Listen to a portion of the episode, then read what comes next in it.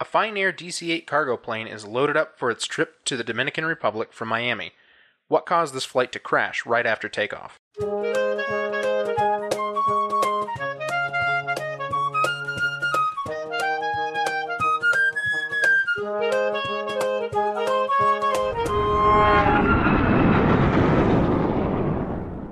Welcome back to the Hard Landings Podcast, everybody.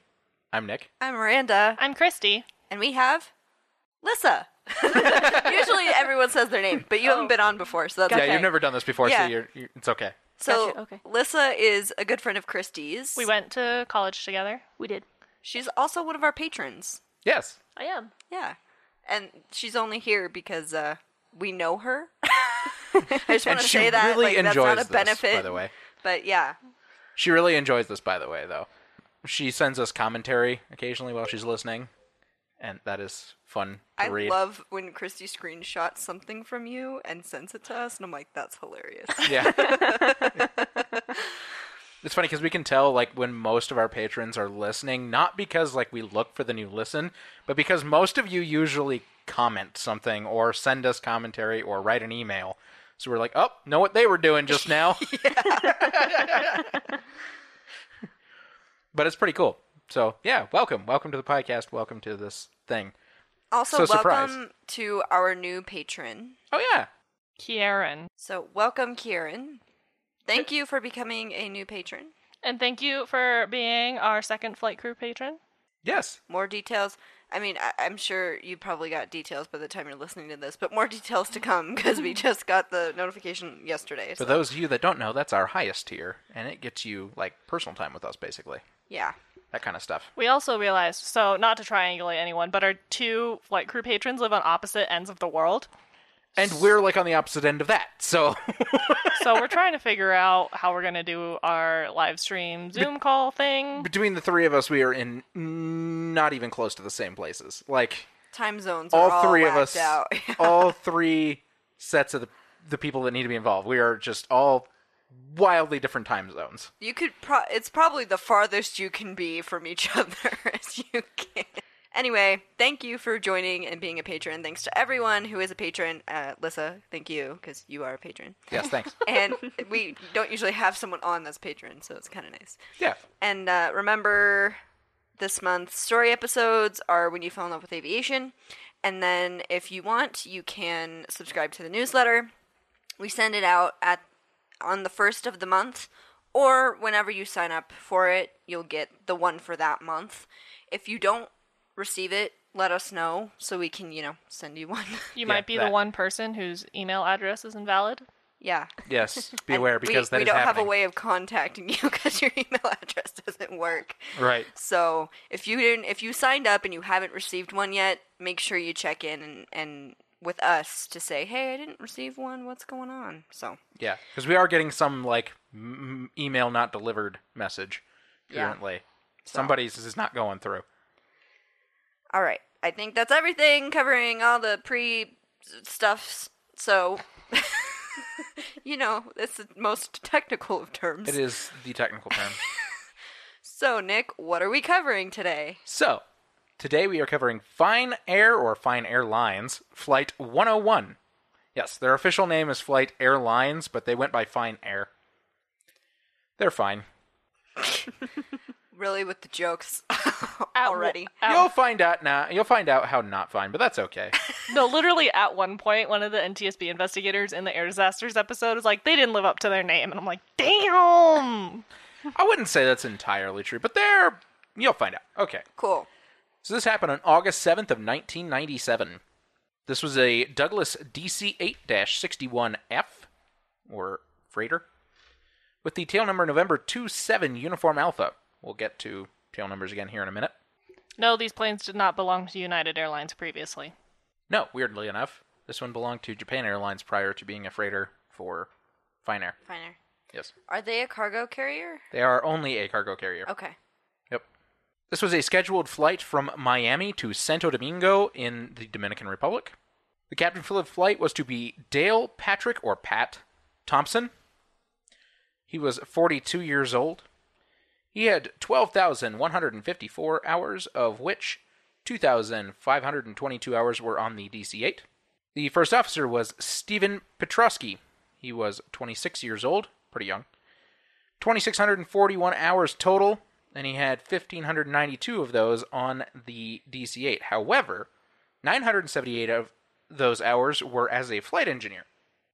614 of those hours were as a first officer. So he was relatively new to the DC 8 in reality. He was also a relatively new pilot. The flight engineer was Glenn Millington. He was 35 years old. He had 1,570 hours total, of which 683 were on the DC 8. So, kind of a similar story. And then there was a fourth person in the cockpit. This fourth person was Enrique Soto. He was 32 years old, and he was a company security guard. A company security guard? Yes, so cargo flights, especially in and out of Miami, which there are Oh, a lot, drugs. are uh, heavily they are heavily scrutinized and heavily protected. So Yeah. They yes, they had a security guard, a company security guard on board. Though this was an entire flight of denim. Yes, denim. They were carrying denim. Jeans. Yes, Huh. to the Dominican Republic. They were carrying almost 90,000 pounds. Wow. Of denim. They Yes. just really needed denim in the Dominican Republic. I guess they were in dire need of it. we had it. They wanted it. And so we gave it to them them. to them. Yeah. They wanted our jeans. The airplane was scheduled to carry cargo for another cargo carrier called Aeromar, which is a company based in the Dominican Republic with operations at Miami. The cargo for the flight was delivered to the Fine Air ramp between 3 a.m. and 4 a.m. that morning. After the cargo was delivered, Fine Air reported to Aeromar that the airplane originally scheduled to carry the cargo, which was November 30 Uniform Alpha, had been delayed en route and would not arrive at Miami in time for its scheduled departure. Aeromar then requested another airplane, and Fine Air substituted November 27 Uniform Alpha for a newly rescheduled departure at 12 p.m. instead of the original scheduled departure time of 9:15 a.m. so instead of it being nine o'clock in the morning, it was it was at Is noon. that noon? Yes. November 27 Uniform Alpha arrived at Miami at 9:31 a.m. from San Jose in Puerto Rico. Puerto Rico. Yep. and parked at the Fine Air hangar ramp. The inbound cargo then began being offloaded at 9:52 a.m. The first pallet of outbound cargo, so the stuff being carried to the Dominican Republic, was loaded onto the plane at 10:30 a.m. and the last pallet was loaded at 12:06 p.m. Oh, so cutting it close. just a little past little past their scheduled departure time. The flight crew was told to report at 10 a.m. for the noon departure. The captain was the first to arrive. When he arrived, he went directly to the flight's office to review the flight departure documents. 30 minutes later, the flight engineer showed up and began to perform all the pre flight checks, including system checks and a walk around, as well as inspection of the cargo load. 30 minutes later, the first officer showed up and reviewed the departure documents and went to the airplane. The cargo door was closed at 12:11 p.m. and the cabin door was closed at 12:22 p.m. So 11 minutes later. So now they're 22 minutes past their departure time, scheduled departure time. Cargo, so nobody's going to get mad at you. yeah, yeah. Passengers aren't gonna get upset because Yeah. they're at their destination. Like, Yeah. But there is still, you want to keep the airplanes kind of on schedule because they still have places to be. Fine Air's lead mechanic watched as the number three engine was started. The airplane was then towed from the Fine Air ramp to an area nearby where the other three engines were started. The captain then was to be the pilot monitoring for this flight, while the first officer was to be the pilot flying for this leg. At 12:32 p.m. and 59 seconds, the flight crew contacted the ground air traffic controller requesting taxi instructions for takeoff. The air traffic controller cleared them to taxi to runway 27 right, which was a very short taxi. During the 1-minute taxi, the flight crew performed flight control checks. At 12:34 p.m. and 31 seconds, the tower controller cleared the flight for takeoff on runway 27. 27 right, I should say. At 12:35 p.m. and 2 seconds, the airplane's engines were set for takeoff power. The airplane began speeding down the runway for takeoff. At 12:35 p.m. and 25 seconds as they reached 80 knots, the flight crew performed an elevator check. Pretty standard procedures. 12:35 p.m. and 39 seconds, the crew heard a thump. 4 seconds later, the captain stated V1. Four seconds later, the crew heard another thump. Uh oh. Two seconds later, I think I know which one this is like. No, you don't. actually, I don't. No. no. Actually, no. The, th- the thump. Nope. Not at all.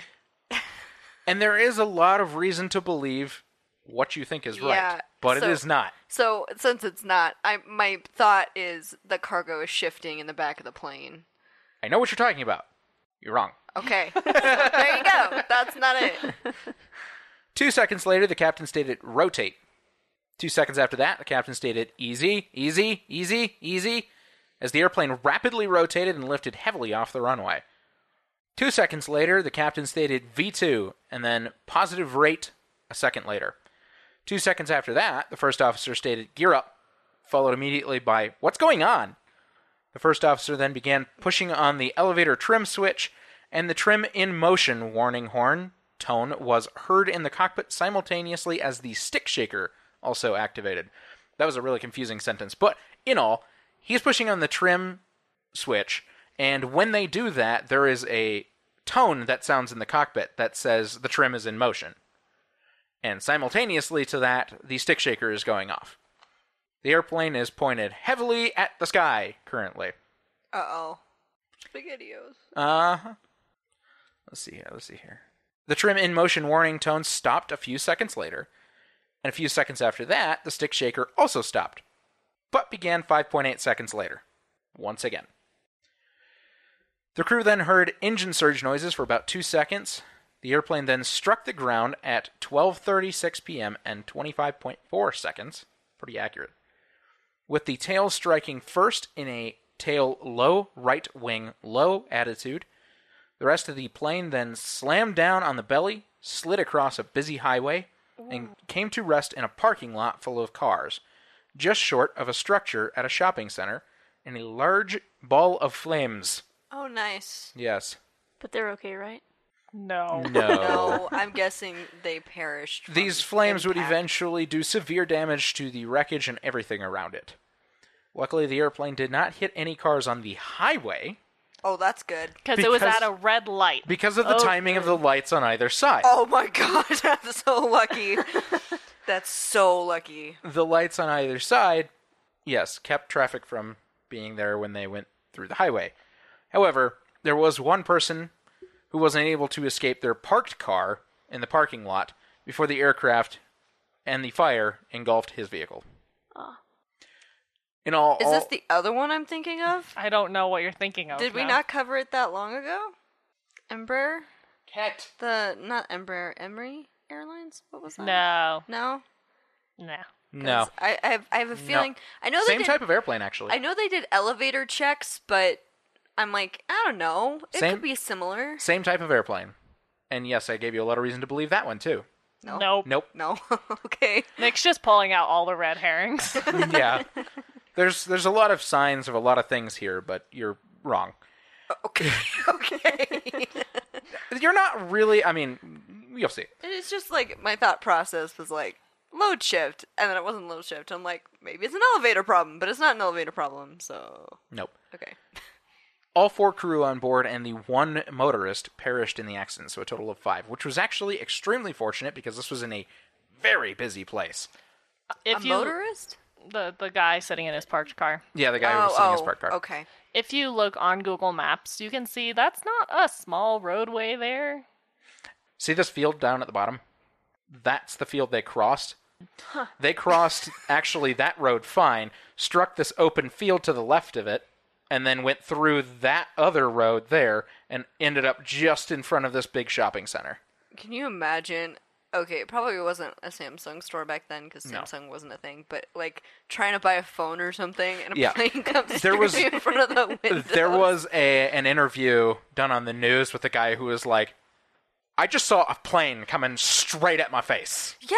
See, I, I always wonder what it would be like to be like, "There's a plane." He's like, "I was just coming sta- at me." He's like, "I was just standing there for half a second and I saw a plane coming right at me." Then hit him. He got Dude. lucky. Ooh.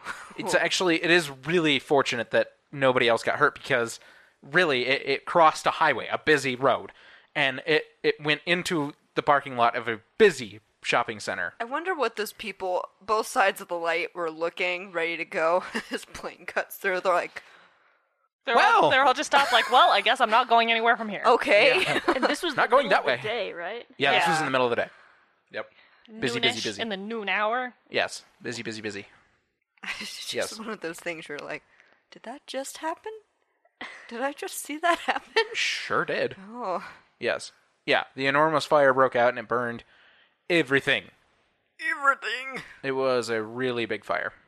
Well, because they had 48,000 pounds of fuel on board? If you really That's a lot want, there are actually pictures. These were a series of photos taken by somebody at Miami where you can see the airplane and then you can just see the ball of flames. That's crazy. That cloud is huge. Yeah, it was a big fire. Big boom. Big boom. Big crash boom. Which tends to happen when planes, you know, crash. Yes, generally. Especially when they're full of fuel. yes, Yeah, generally. you know. Well, since they were on takeoff, pretty full of fuel. Yeah. Bad, bad, bad timing. Bad Bad day. timing. Okay. This investigation was led by the NTSB. who arrived hours after the accident, having just left the investigation of FedEx Flight 14 in Newark a week before. Great. Oof. It's a bad time. Especially since these are both cargo carriers. Yeah. Like, what's Yes. going on, friendos? Hmm? Both black boxes were recovered from the site and were sent to Washington, D.C. for analysis at NTSB Labs. While waiting for those results, investigators started with interviewing the multitude of eyewitnesses. Many reported seeing sparks and fire from the outboard engine on the right wing, engine number 4, along with popping noises. One key witness, another Fine Air DC 8 captain, as it turns out, specifically said that not only did he see continuous flames from the number 4 engine, but he noticed that they were climbing at a really high rate to the point that he could see the tops of the wings and fuselage. Remember when I said the nose was like pointed Yeah, at the sky? I That- wasn't kidding. That's pretty high. That's pretty, like, vertical. Yes. This was a huge clue for investigators. But first, to make sure, they visually inspected the engines and found that the turbine fan blades had damage that indicated the engine was spinning with power on impact. From just this information, investigators were able to conclude early on that engine number 4 was surging, a phenomenon we talked about before in episode 54 with Southern Airways Flight 242. Surging happens when there isn't enough airflow, and it occurred in this case because the plane was pointed nose high and not enough air was entering the engines because they weren't pointed in the same direction as airflow. So, pressure builds up in the engines. But with this, investigators also concluded that the engine wasn't the source of the problem, but rather a symptom. What caused the plane to take off pitched up so high? Investigators calculated from the ground scars and wreckage that the nose was 23 degrees high, while the flight path was 26 degrees downward. So, a huge angle of attack of 49 degrees, which meant they were seriously stalling. Yes. Very. Paperweight from the sky. Yes. Pretty much. It was determined that it was unlikely to recover from such a stall at such a low altitude. Given that this is a cargo aircraft, let's look at the fairly obvious possibility of weight and balance issues. The weight and balance form that the flight crew had had showed that the center of gravity or CG was calculated to be 30% MAC, which means mean aerodynamic chord. This means that the center of gravity was calculated to be 30% of the wing's width back from the leading edge of the wing. Does that make sense? 30% back from the leading edge. Yes, Yes. but only like 30% of the wing width. So here's the leading edge, here's the trailing edge, 30%, that's where CG is. Okay. So, So it not- was- it wasn't back from the edge of the wing. It was 30% up toward the leading edge of the wing. Yeah, so in previous episodes we've done it as percentage of the plane. This, This is, is percentage, of, the wing. wing. Got it. So it's closer to the leading edge of the wing than the trailing edge. This value was within limits as the aft limit was 33.1% MAC. So, is it possible that the recorded 87,923 pound load of denim shifted like in National Airlines Flight 102 that we covered in episode 32? Spoiler alert. No. Already told you no. Already told me no. But but they don't know that yet. So let's Right. let's get into and to it. be honest, there are so many symptoms that make that seem exactly right. Yeah. Correct. The airplane suddenly went nose high immediately on takeoff, and then it, it and it just stalled straight yeah, down. That's what happened in National Air Which I don't Yeah. think had happened yet. or Nation Air. Yeah. Nope. That was way closer to now. Yeah, yeah, that was in 2011. Yeah. So, so I, I say that that we've done it. They don't know about the future. Nope. In sifting through the wreckage, investigators found 60 bear claws, which are locking mechanisms used to keep the pallets in place. Of the 60 found, which there were 85 aboard, for the record, 57 were unlocked. unlocked. Yep. Yep. Meaning they were not holding the pallets. And metallurgists found that impact would not have made them open. So the person who loaded it, who was supposed to Lock them? lock the load so it didn't shift, just didn't lock 50 of them. 57. And actually, is more than that. And yes. Hmm. Hold on. Why do they have But, a job? but, okay. but, but, you're right. But Listen. also, you're wrong. listen, listen. This is just going to get really confusing because you're also wrong. But you, that guy should be fired. I mean, come on. No, actually, they did the job right. So investigators headed over to the company Aeromar, which are the ones who loaded the plane. They were contracted by Fine Air. And the supervisor there confirmed that it was practice that they only lock the bear claws for the first pallet and the last pallet. Huh. Why? because they pack every single row. And in order to maintain balance, they put in empty pallets. And those empty pallets then hold the load of anything shifting in any direction. So, So it then can't- acts as one giant unit rather Right. than individual pallets. the entire cargo load, yeah, is one giant unit in the end. Okay. And So they there's can't no- shift forward and back because they are locked on the ends. Are these rated to hold that much weight? That's what I thought, but they claim that it. They claim it was fine, and investigators just accepted it, which I think is weird. Yeah, I thought it was weird. they should probably if they done a have them test there, or why wouldn't they something. lock them? Right. That's well, and thing. none of them were broken. Well, I mean, And my thing is, is like having seen the way they look and the way they work, it wouldn't take them any time at all to lock each pallet in place. It was just practice. Yeah. And I don't know why this was just accepted, but it was. Unlike So- in National Airlines, where they actually had to like strap everything down in a very specific manner, which they And they didn't, didn't. do. But that takes a lot of time. These bear claws, they literally are like up, snap. It grabs the edge of the the pallet. That's it. Like it takes that long to I snap kinda- it into place. Well, to be fair, the the way you paint the picture, right? Unlike in um, the Nash, Nation Air episode, the I can understand why these pallets, National. if they National. national, Yeah, national. national air, Nation um, Air was a different one. whatever. You know what I mean? You know the one I'm talking about. National. So all the pallets smushed together because the pallets in general are probably square, rectangular, right? Yes. So them being together that way, it makes sense to me that it, it, it would be okay if they weren't locked because if the, if you shove them together enough and they're closely locked together, they can't really move much more from where they are. Do you mean it's not like a giant SUV that can roll through the plane? No, No, it turns out, turns out. that wasn't gonna happen. And it turns out if a pile of jeans, you know, like fell out the back, they it probably wouldn't hurt the airplane that much. no, but it turns out they made really good kindling. Yeah, Oh, that was terrible. out. That was terrible. That went dark. It was a lot of flame. Any questions? Are you lost at all yet? No. I'm good so far. Okay. Okay. So investigators looked at the crew and if they could have done something wrong. At this point, investigators had block- black boxes to use, kind of. Let's just say that they had the CVR, which showed a very professional crew, and that all was going well until rotation. Just a second after rotation, the captain called out, easy, easy, easy, easy, when the nose rose sharply, which was seen on the FDR. The FDR then reflected a forward movement on the control column to move the nose down, which was more of a release from pulling back rather than a push, if that makes sense. Right. So instead of pulling back so hard, you're releasing it, so Yeah. you're not pulling back. Yeah, you just release a little bit of the pressure. But then the first mm. officer pulled back again in full for two seconds later, then moved forward after another two seconds, then pushed all the way forward four seconds later. What caught investigators by surprise was the trim in motion warning horn, just s- s- not even a second before the stall warning.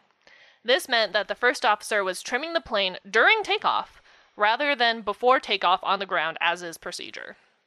So investigators made some calculations and found that the 87,923 pound load and configuration given to the crew That meant that the pitch trim should have been 2.4 units nose up.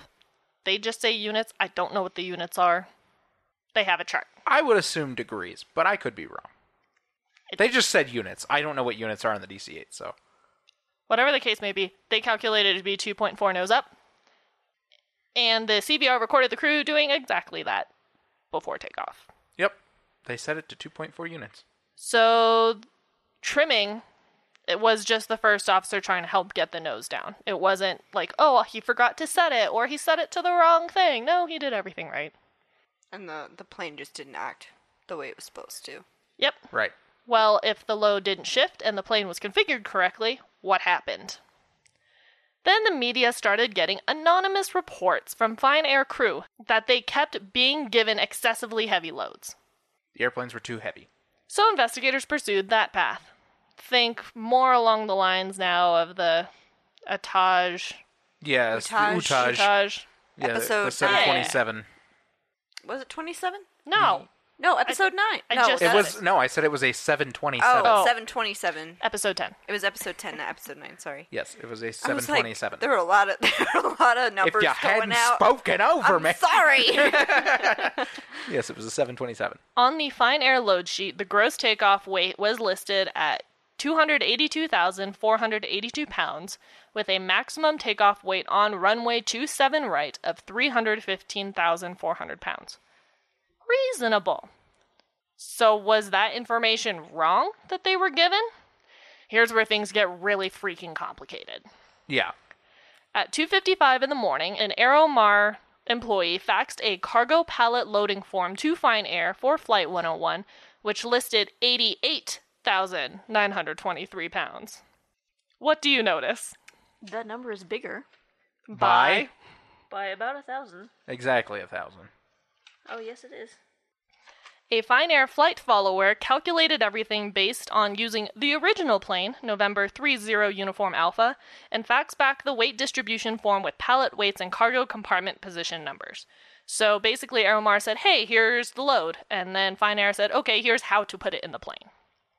But then the plane changed.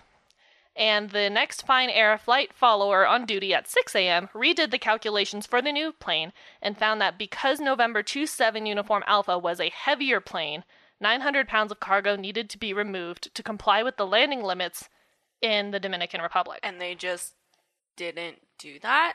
just just wait. Also, wait. So they went to a DC-8. What was the one before? It's also DC-8. It's just a little bit different. So each DC-8, mind you, both of these came out of passenger service at some point in their life. Every airplane on Earth can be configured just a little bit different, even if they look exactly the same. So these two DC-8s might have had slightly different configurations at some point in their life that made one heavier than the other. Okay. So that's why one would be heavier than Yep. the other one. Yes.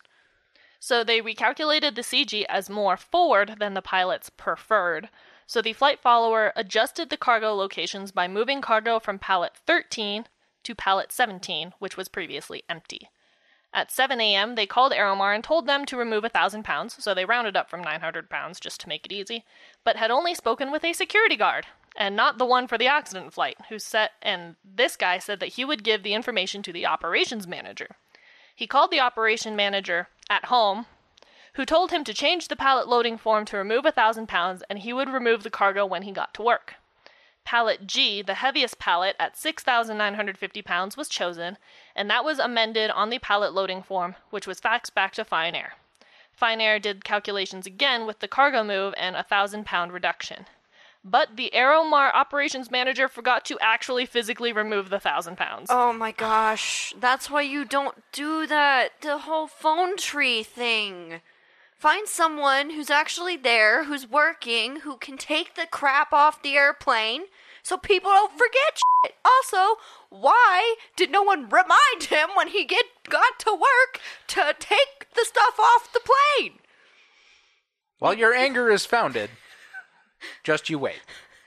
I'm just a little confused here. Because, first of all, you should never call an employee while they're at home. When they're not in their work mindset, they're not going to remember. One. Two, if you need to have it done, pick someone to do it who's actually at the airport who can do it. And three, if you're going to wait till the guy gets to the airport, put it somewhere so he knows he has to do it so it reminds him when he gets to work. But also, it's a thousand pounds, so that's not that big of a deal. A thousand pounds in the end actually was not not that big of a deal on this airplane. So investigators went through documentation with a much more fine-toothed comb. Okay, so you remember how we talked about alleged dumb? So, Is this the Wikipedia? Yes. yes, so this comes from the Wikipedia page, and we haven't been able to back this up, but It's I have a not in little the bit- report. It's not in the episode. I have a little bit of a reason to believe that it might be true, which is the only reason I'm going to bring this up. So, on the airfield was an FAA office, and immediately after this accident happened, people working at said FAA office immediately rushed over to Fine Air's maintenance facility, where they found documents for this airplane in the trash. Excuse me? That's illegal. That's so illegal. That's like the super of illegal. I mean, we're talking the airplane's still in flames, and they're pulling documents for this airplane out of the trash. That's questionable. I don't like that. Right. Are you telling me this is a maintenance problem now? No. No, Okay. actually. But it does speak to some shady business. Um, because we're talking about airlines that operated with contractors for contracts in other countries, and there's a lot of back and forth. You got so many different hands in the pot that how could you keep track of anything perfectly? And they don't keep track of anything well. Which I'll get into right now. Yes. So, shipping documents, aka the bill of lading, which I work with on a daily basis, thank you, showed 89,719 pounds of cargo was delivered to Aeromar, and this was confirmed on a scale at Aeromar. The cargo was then put on pallets and listed at 88,923 pounds on the loading on the pallet loading form. How was adding it to pallets cause for losing 796 pounds? Yeah, that's questionable. That is definitely questionable. Shouldn't it weigh more with The the pallets? pallets? The metal pallet? These aren't just wooden pallets that we're talking about here. These are like metal fit into the rails of the plane pallets. Yeah, that I don't like that. The VP of Aeromar, the vice president, then told the NTSB via fax that the cargo weights on the pallet loading form don't include the weight of metal pallets, netting, or covering. Well, that that is huge. that adds 275 pounds per pallet. So, 4,400 pounds?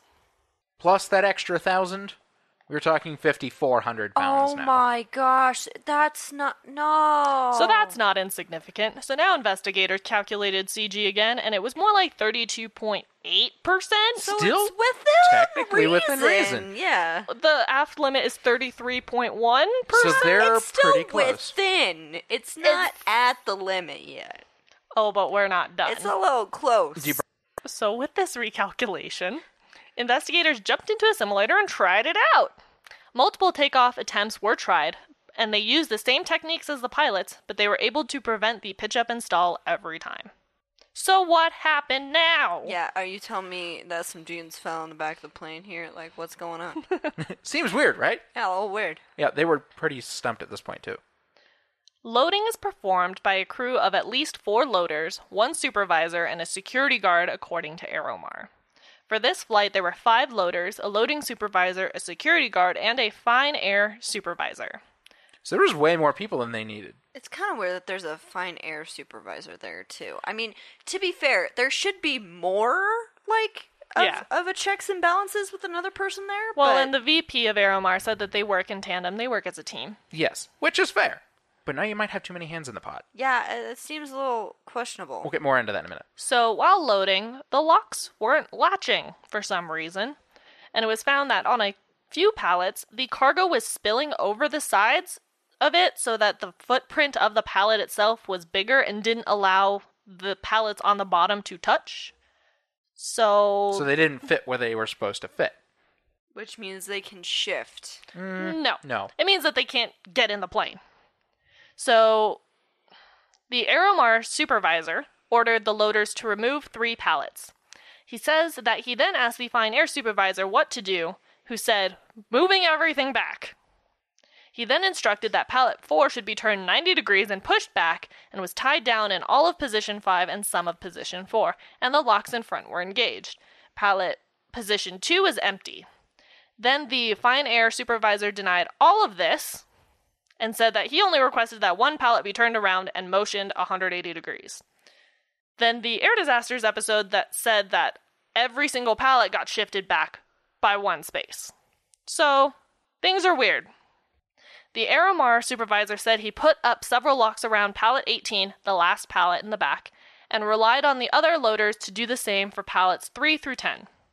The Fine Air supervisor said he saw that pallet 1, in the front, wasn't locked properly and proceeded to do so as well as locked pallet 3. He specifically made sure that the locks around pallet 1 were locked, quote, as a safety, because it was the position the flight engineer could see, and if the flight engineer noticed that the locks were down in this position, he might order the plane be reloaded. End quote. Which he should, Yeah. Yes. because then that's how planes crash, people. Like, if you did your job right the first time, like just the first time, Mm-hmm. Then you wouldn't have to unload and reload the plane. So Aeromar supervisor is saying this happened. Fine Air supervisor saying no, this happened. Right. So No one knows what exactly happened. this is why I'm saying you're noticing too many hands at the pot. Right. There should be one supervisor.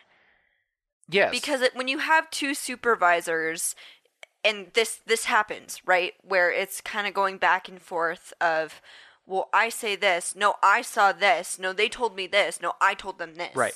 Well, there's another problem with both of these supervisors. We'll get to that in a minute. So here's a quick summary of other problems that were found in this investigation that they didn't take a lot of time on. The printed load sheet was for a DC 861, but the fuel distribution scale was based on a DC 862 and 63. Which were slightly different. The Fine Air load form listed the max weight for pallet position 18 as 6,088 pounds rather than the actual 3,780 pounds. So that pallet was 1,200 ish pounds overweight on the accident flight. There were further discrepancies when compared to Douglas's data for the plane, and the trim setting data sheet also had errors. awesome Documentation was a nightmare. well that might be why they threw him in the trash Pretty much, actually. that is pretty much exactly why they threw them in the trash because they knew documentation was a nightmare at their company. Yep. and, and they didn't want to get caught This incident was not the first weight and balance problem to be investigated at Fine Air. Okay, see, here's what I mean. You can get rid you can get away with a lot of stuff when the FAA doesn't look into it, right? But when But- the U.S. Department of Defense does, Yeah, so that and when you have a plane crash, right? Yeah. They have to look at your documentation to see if anything was wrong, etc., etc. They were like, "Uh-oh, so the Yeah. U.S. Department of Defense, trash." Someone messed up their homework. Yeah. so the U.S. they U.S. try to hide it. the They U.S. didn't Dep- carry the one. Sorry. we, we- we keep making bad homework jokes. so the U.S. Department of Defense had actually investigated the airline twice, once in 1994 and again in 1996, and both times the FAA got involved, which led to Fine Air proposing a redesign on its load sheet. And it never did it. Not before this accident, because 96 was only the year prior. Yup. I mean, how hard is it to Bruh, I don't a know. load sheet? Hard enough, apparently. it takes a year to do a load sheet. Okay, if you say so. Now, with all the different stories floating around and no actual documentation of what happened, it made it really hard for investigators to put pen to paper and crank out some numbers. So, quote, the succession of errors made by Fine Air and Aeromar in loading this flight and the deficiencies in the Aeromar and Fine Air loading procedures identified during post accident FAA inspections made it impossible to precisely determine the weight and CG from the data that was available following the accident. End quote. Based on the calculations and the information they had, investigators knew that the CG was at least 32.8%, but was probably more. But they couldn't exactly determine what. When they were doing their simulations earlier, a CG of 35% acted too quickly in pitch up, but they couldn't determine, like, guess and check what the exact number for CG was. Well, and they don't know exactly what was going on with the load because two people are saying two different things. I have one more point that Okay. invest. So investigators, particularly the NTSB, like to throw a little bit of a hissy fit when a particular tool that they have at their disposal doesn't work properly, and they spend a lot of time going over it, and we don't because we get the point. The FDR only recorded five of the 11 parameters it was supposed to. That's a problem. Yeah, that's What a maintenance problem. Uh, engine data, airspeed, pitch and roll attitudes, vertical acceleration, and microphone keying. It turns out all of those things were pretty much the most important things they needed for this flight. Uh huh. you might So have, they didn't have that data. you might have noticed that I said earlier they had to calculate pitch of the plane at impact from the scar on the ground and the airplane damage. That's because it wasn't recorded. Yep. Yeah, the FDR was a mess. Maintenance at Fine Air was also known not to be great. Quite a few problems going on here. So here's the thing with that. In specific, with these two supervisors, and why documentation was a mess and everything, is because neither one of them were actually properly trained to be supervising a load. Stop! Stop! Come on! You didn't have a single supervisor that was actually supposed to be a supervisor there. Come on! So they were pretty much just as good as loaders. You're gonna make me cry. I feel like this happens like almost every time is someone's not trained properly. How hard is it to train people properly? This turns out this was really common at Fine Air. Most of their supervisors had no actual experience or training doing supervising of loads. Why? And- That's the whole that's fun. point. And to go along with that, Aeromar had a very similar problem. So the contracts back and forth didn't matter. And that meant that there was too many hands in the pot that didn't know what they were doing. And no one recorded of it. Of course, no one. Fr- okay, first of all, of course, the people who were loading that plane didn't want to say what really happened because they weren't trained to do it correctly. It's, it makes sense to me now why the fine air guy was like, "I'm gonna make sure this is locked so that if the flight engineer happens to see this, we don't have to unload the entire plane." Right. Obviously, they weren't trained on what the consequences were of their actions. They weren't trained on how badly this affected the airplane. Yeah, a Real little- load masters understand this. A little bit of a shift just back causes the entire plane to become a death trap. Yes. Like you that's why you have to load it properly so the CG's in the right place. Yes. And that's why your data sheet has to be accurate. Exactly. Thank you. You, you got to do your homework. You can't and they not didn't. carry the one. And in tandem with this, Fine Air's documentation of training and documentation of maintenance work and documentation of so many things was so deficient. The airline had so many problems. Shocker.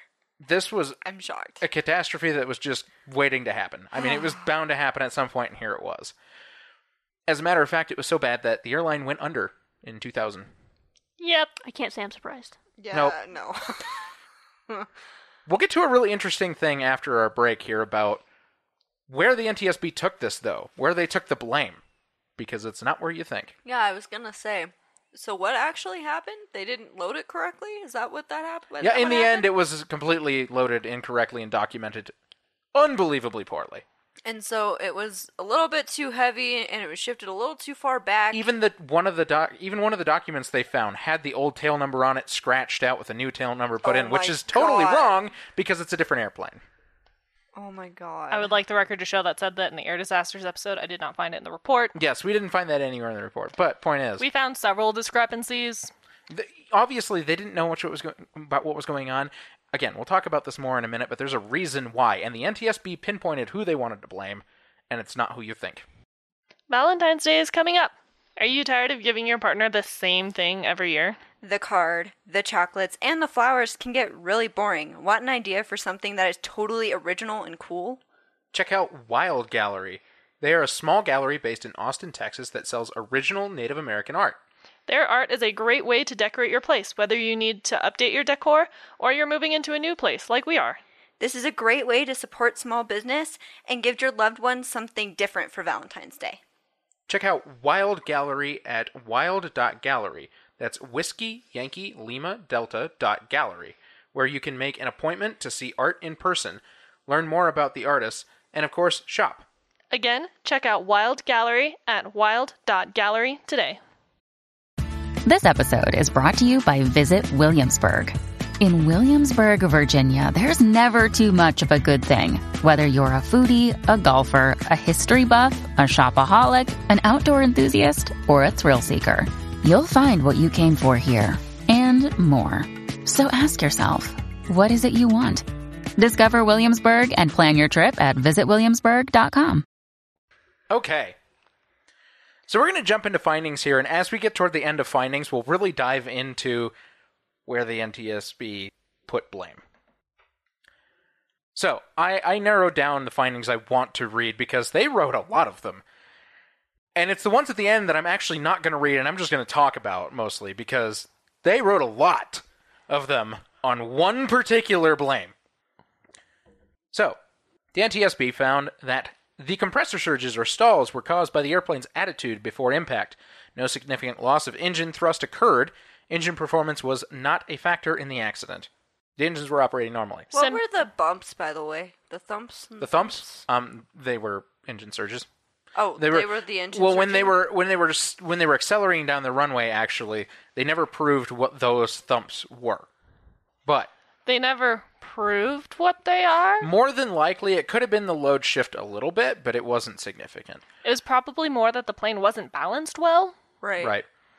So which we'll also talk about at the end of all of this. But there was a key thing that happened that they wrote as a little side note in the report that I think would have been one key thing everybody should have gone, wow, something's wrong.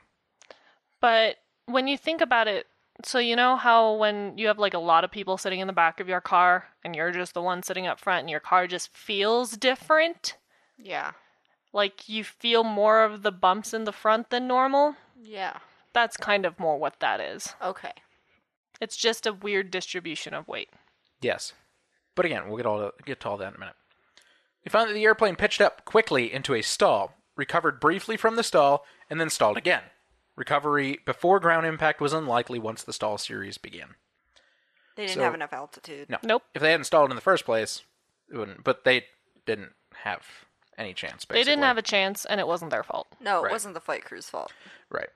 They found that the center of gravity of the accident airplane was near or even aft of the airplane's aft CG limit. So eventually they figured out that the CG was probably beyond, at or beyond where the it needed to be. thirty-three point one percent. Yeah. They found that the center of gravity shift resulted in the airplane's trim being misset by at least 1.5 units airplane nose up. Uh, so 2.4 minus 0.9 units at 94,119 pounds. So they didn't know that though. they didn't know that. Right. The crew did not know that. There was no grounds for them to even know that. They weren't provided the right information because the loading supervisors didn't know either. Because they did everything wrong. Maybe because they should have been trained properly. Yeah. Uh, fun fact. Yes. They found that the aft center of gravity location and mistrimmed stabilizer presented the flight crew with a pitch control problem. However, because the actual CG location could not be determined, the severity of the control problem could not be determined. This is their roundabout way of saying, yes, we know the airplane was basically uncontrollable. We don't know to what extent, though. We don't know if literally there was nothing they could do to get out of it. That said, there's another training problem that comes up in here. They found that the mistrim of the airplane, based on the incorrectly loaded cargo, presented the flight crew with a situation that, without prior training or experience, required exceptional skills and reactions that cannot be expected of a typical line pilot. So, they do say the pilots didn't know what was happening to their airplane, No. And so they couldn't get out of it. What they are saying there, though, is if they had been trained on it, there's the possibility that they could have. Yeah, but it also said like it's not like normal is not- training for a line pilot. So Not necessarily. So, that's right. But that's one of the things they suggested adding. Get there at recommendations. But they'll hit on this again. They found that training for flight crews in dealing with misloading, miscalculated center of gravity, and mistrimmed stabilizers would improve the chances for recovery from such situations. They're saying that this doesn't exist at the time as a regular training, but it should. yes. So if they had this training, they probably could have gotten themselves out of the situation because they probably would have recognized it right away. Hopefully, that's the hope. That's the hope. Well, that's the hope of any training in aviation is that you make these things automatic. As soon as you notice something's out of place, you know what to do. yeah. You do the thing immediately. They found that procedures used by Fine Air and Aeromar to prepare and distribute cargo weight pallet distribution forms and final weight and balance load sheets were inadequate to ensure that these documents correctly reflected the true loading of the accident airplane. Yeah, all the documents were horrible. They found that the security guard was not aware of the airplane change, and he instructed Aeromar loaders to load the airplane in accordance with the weight distribution form he possessed for November 30 Uniform Alpha. Again, this form is in the wrong person's hands, and it's for the wrong airplane, and he's instructing these people who don't know what's going on what to do. Ah! Yeah, So many wrong things going on here. that. Too many hands in the pot. They found that the accident airplane, November 27 Uniform Alpha, was initially loaded according to Fine Air's load distribution for November 30 Uniform Alpha. Further, the final load configuration did not match the planned load for either airplane. What? Yeah, because it wasn't, none of it was right. None of it was written right, anyways. Oh, that's true. Like you're you're kind of not setting yourself up for success No. there. So, no matter which airplane they would have loaded, they would have done it wrong, basically.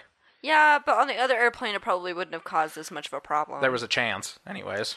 because the that airplane was physically lighter than A thousand pounds. than this one. Yeah, I don't know how much that would have changed. Not much, but, But- it was enough to be there.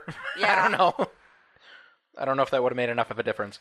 Though the the cargo would have loaded the way they in- initially intended, so there's a better chance they would have made it off the ground that way. Right.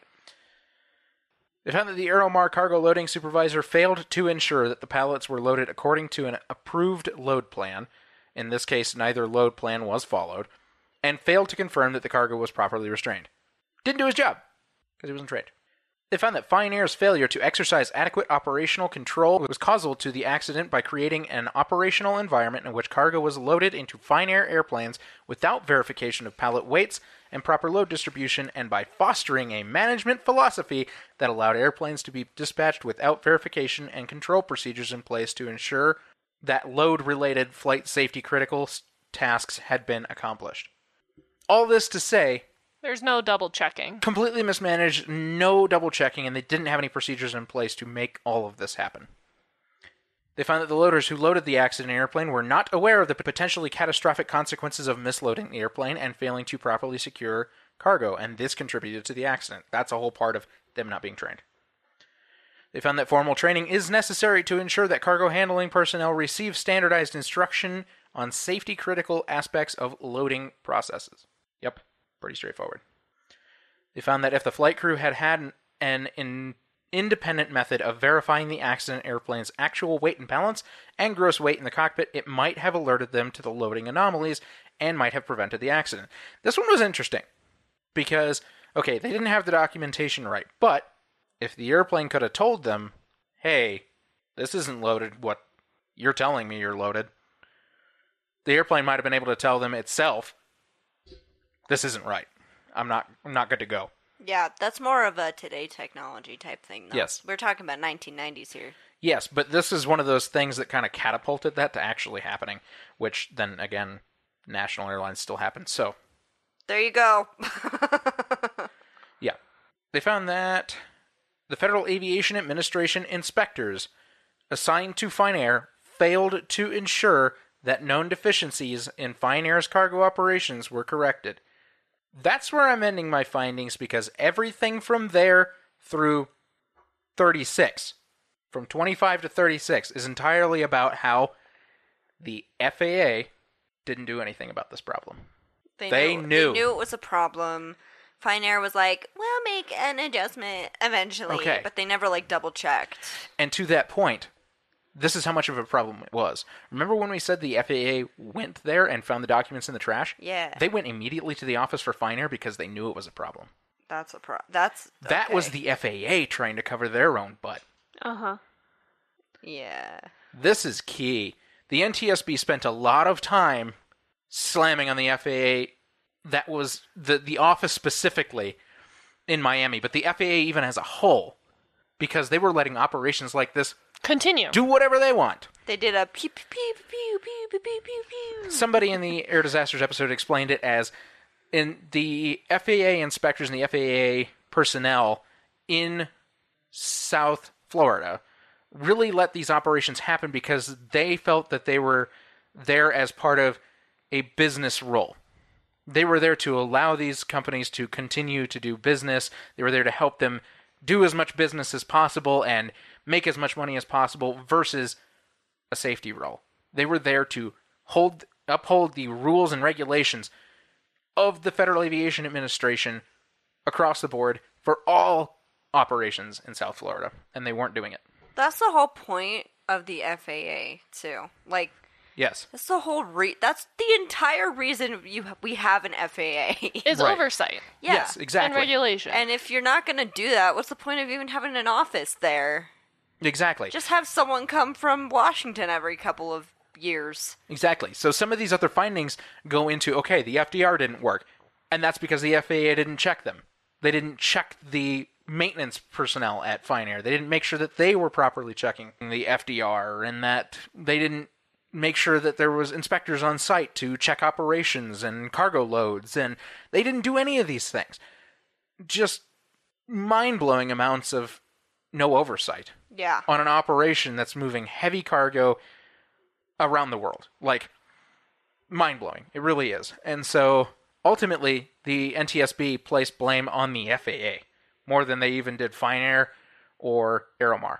Fine Air and Aeromar had their problems, well known problems to the FAA. That's the bigger problem. Is the FAA knew and they didn't do anything about it? Right, and it's their job to do something about it. So, kind of crazy, but true. Probable cause. The National Transportation Safety Board determines that the probable cause of the accident, which resulted from the airplane being misloaded to produce a more aft center of gravity and a correspondingly incorrect stabilizer trim setting that precipitated an extreme pitch up at rotation, was 1. The failure of Fine Air to exercise operational control over the cargo loading process, and 2. The failure of Aeromar to load the airplane as specified by Fine Air. Contributing to the accident was the failure of the FAA to adequately monitor Fine Air's operational control responsibilities for cargo loading and the failure of the FAA to ensure that known cargo related deficiencies were corrected at Fine Air. Boom. So again, they blame Fine Air and Aeromar, but ultimately at the end they put that whole segment about the F- the FAA because they're like, no, really, it's your fault. I mean, okay, so the FAA probably should have done more oversight. That's how that is. But let's Yes. be honest, Fine Air probably is the main. Absolutely. Here. They knew they were getting away with this Yeah. stuff. And They were yes, like, sure. That's They told us not to do it, but like they're not checking. So we're not gonna do it. right. So we're just gonna let our pilots die.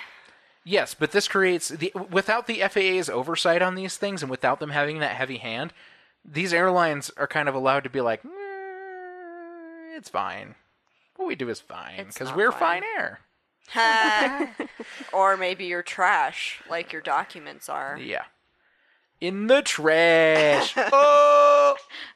Anyways, Well, they became trash, so Yeah. there you go. okay, so let's talk about some recommendations. So I'm gonna read through these. There's not a whole lot, but there kind of is, and we'll kind of skip through some of these.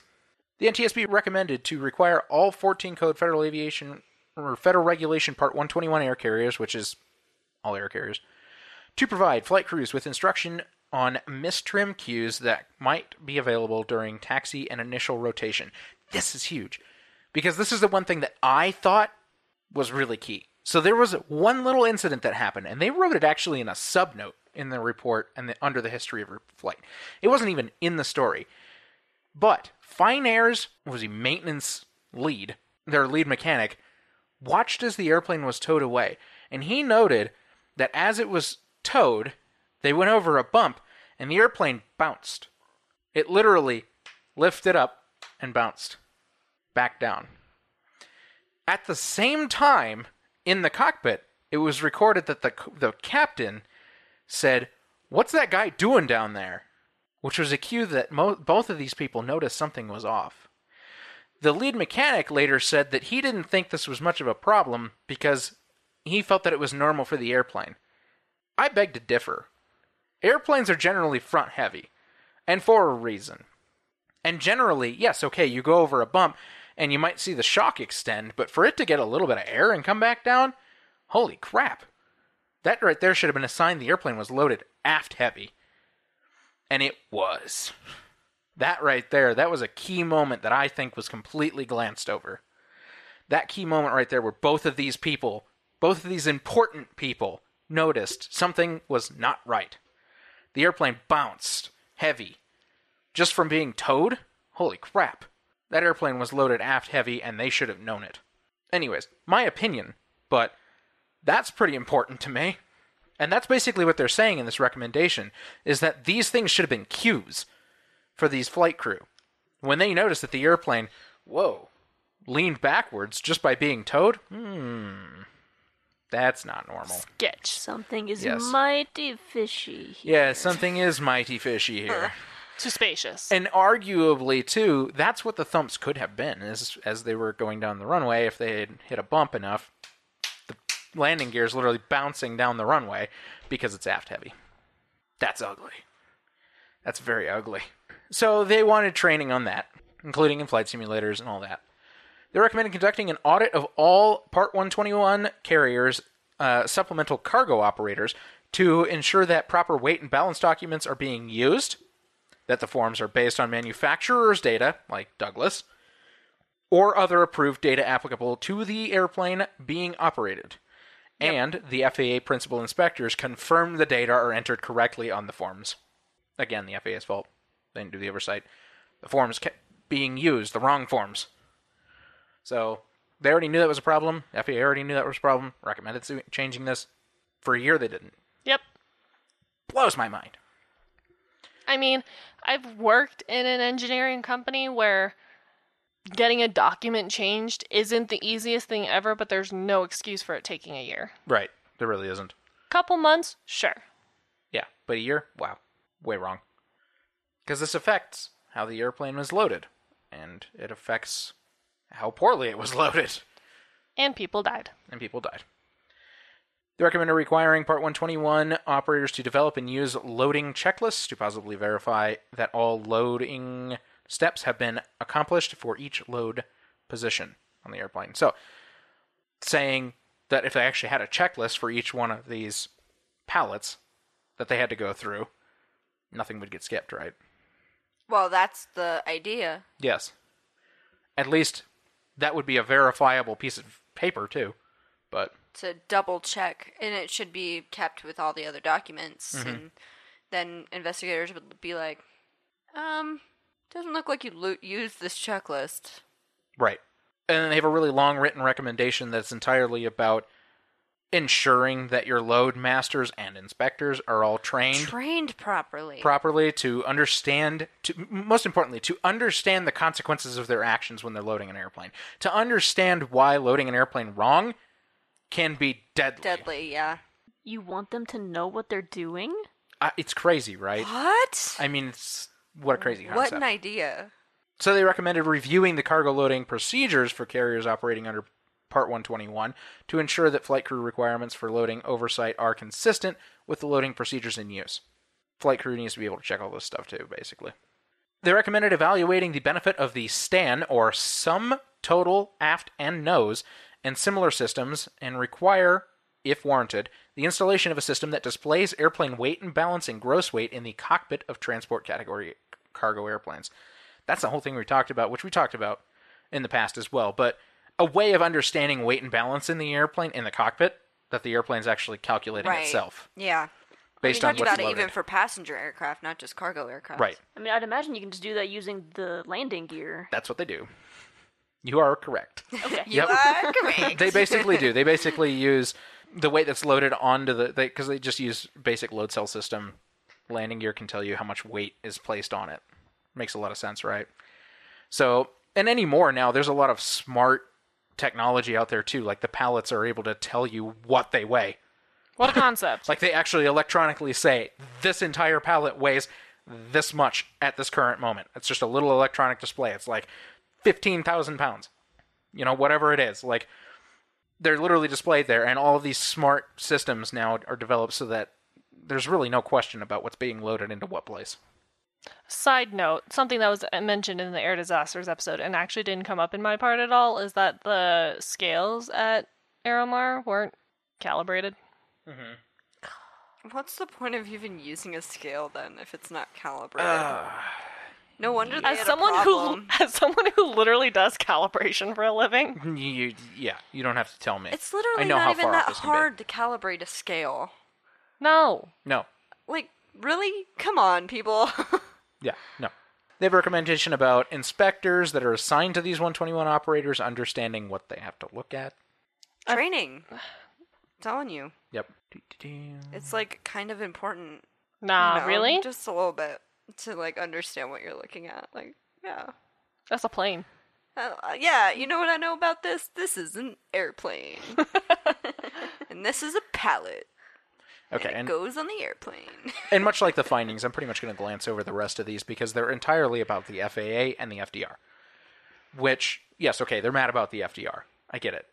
It should be recording every point. It really should.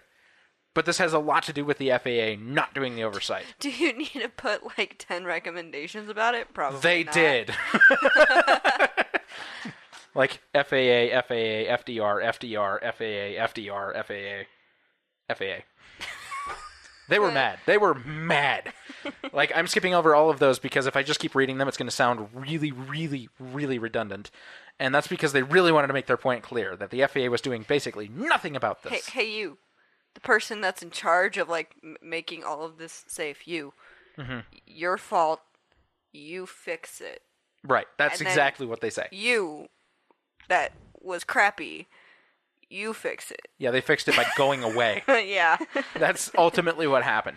Because uh, this happens with a lot of operators like this. When they get to get away, like they can grow really fast when they get to get away with a lot of things. Because they can make a lot of money when they don't have to do a lot of things. Right. When they don't have to pay for training, when they don't have to pay for maintenance, when they don't have to do a lot of these things because they can just get away with it. If you're And allowed to cut people die. corners, you will. Yeah, exactly. basically. And so, as soon as you, because you've probably noticed this is kind of a common thing when we start talking about not very well known airlines throughout history on this podcast, is that shortly after They a major under. accident happens, they go under. And that's generally because, first of all, a lot of businesses stop trusting them with their product.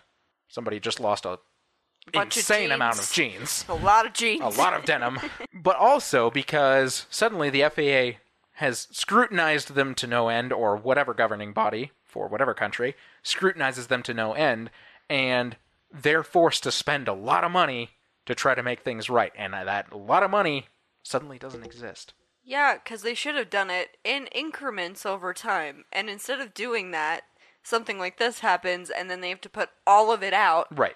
and then they don't have it. This is what a lot of the bigger airlines kind of figured out. And you could argue it's kind of what caused during the early 2000s we had way too many airlines. Around 9/11 we had so many airlines this country couldn't figure out like how to travel. We had no clue. And Europe's currently having that problem. Yeah, Europe is definitely having that problem.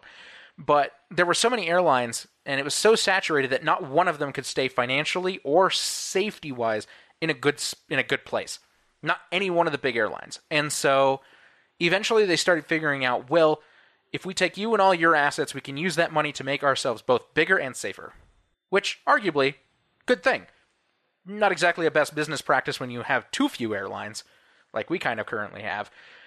But it is better for safety because now they actually have the money to make sure that everybody is trained as best as they possibly can be. Because they ate everyone else. Yes, exactly. That's why you have now the big three United, Delta, and American. Whereas before it was like the big 18. yeah. Oy. and not one of them was financially sound at the time. Now you could say they're not really financially sound, but that has a lot to do with COVID, and that's just because there's nobody flying. Right. Right. So, I think the interesting thing to me out of all of that, looking at U.S. airlines in general, is that the cheap ones actually have really good safety records. Mm-hmm. yes, generally. Yes, absolutely. Frontier, you never hear anything about Frontier. There was the one time an engine cowling popped off. popped Yeah, off, that happens. popped open in flight. Yeah. And Things they, like that And happen. they landed because they didn't want it to come off and fly into the engine. yes. But they landed. Yeah. Right. Right. And no one got hurt. and they did something about fine. that afterward. That's mm-hmm. a key thing too. I mean, that's the kind of safety standards that are upheld in the United States anymore, and yes, even for the cheap air carriers. But that's because there is a lot more oversight on them anymore, and there are less of them to do oversight on, and they just have the money to do that. There's just generally a higher standard of flying, but this still needs to be worked on across the world. I could say, but it is it is generally a lot better around the world too. So that's pretty much it. Yeah, that was uh, Fine Air Flight 101. Good job. Good job. I, I saw I saw the flight number up there. Boom. Proud of you. I looked. I used my eyes. It was great. Thank you everybody for listening. As always, stay safe, stay healthy. Everything's getting a little weird around the world right now with COVID again. So Wear Yeah. a mask. Yeah. wear a mask, be safe, do do make good decisions, Yes. Make good choices. make good choices. Thanks for being here, Alyssa. Yeah. Uh, I know we were talking the whole time, but did you have any questions? Was there anything crazy you wanted to know about on this? I was curious whether there could have been anything on the plane that they did not document. There very possibly could have been. Very possibly. I mean, they did have a security guard on board That yes. was documented. for He- kind of that reason. When they but- explained it in the episode, they explained that the security guard was more there to protect the airplane than to protect what was going things on it. not I'm supposed also to be going on. I'm also just like, what did you think one guy was going to do? Like, if you show up in the Dominican Republic and you get mobbed by a cartel, like this one guy, Some of this comes from an episode we've covered with the FedEx flight that oh, Right. that's true. had a Right. flight crew go rogue. And so Yeah. that's part was of why they one. had because they wanted to protect these assets. They're expensive. So That was one of the episodes I got a really fun text conversation from Lissa. on. yeah, I'm sorry, you said what before your episode? yeah, that uh, one. You don't normally have that warning. yeah. All right. Well, thanks everybody for listening. We will catch you next week. Keep your airspeed up. Please like and follow us on Facebook and Instagram at Hard Landings Podcast and on Twitter at Hard Landings Pod. Subscribe and leave a five star review on the platform you are using to listen. If you would like to see photos and sources for this episode, please visit us at hardlandingspodcast.com, where you can also leave us feedback and ask questions. This episode was researched and written by Nick and Christy. Our theme song was written by Miranda and performed by all three of us plus Leo. And our logo is by Naomi from Not a Monster, Not a Boogeyman. Thanks for listening. Catch you next time.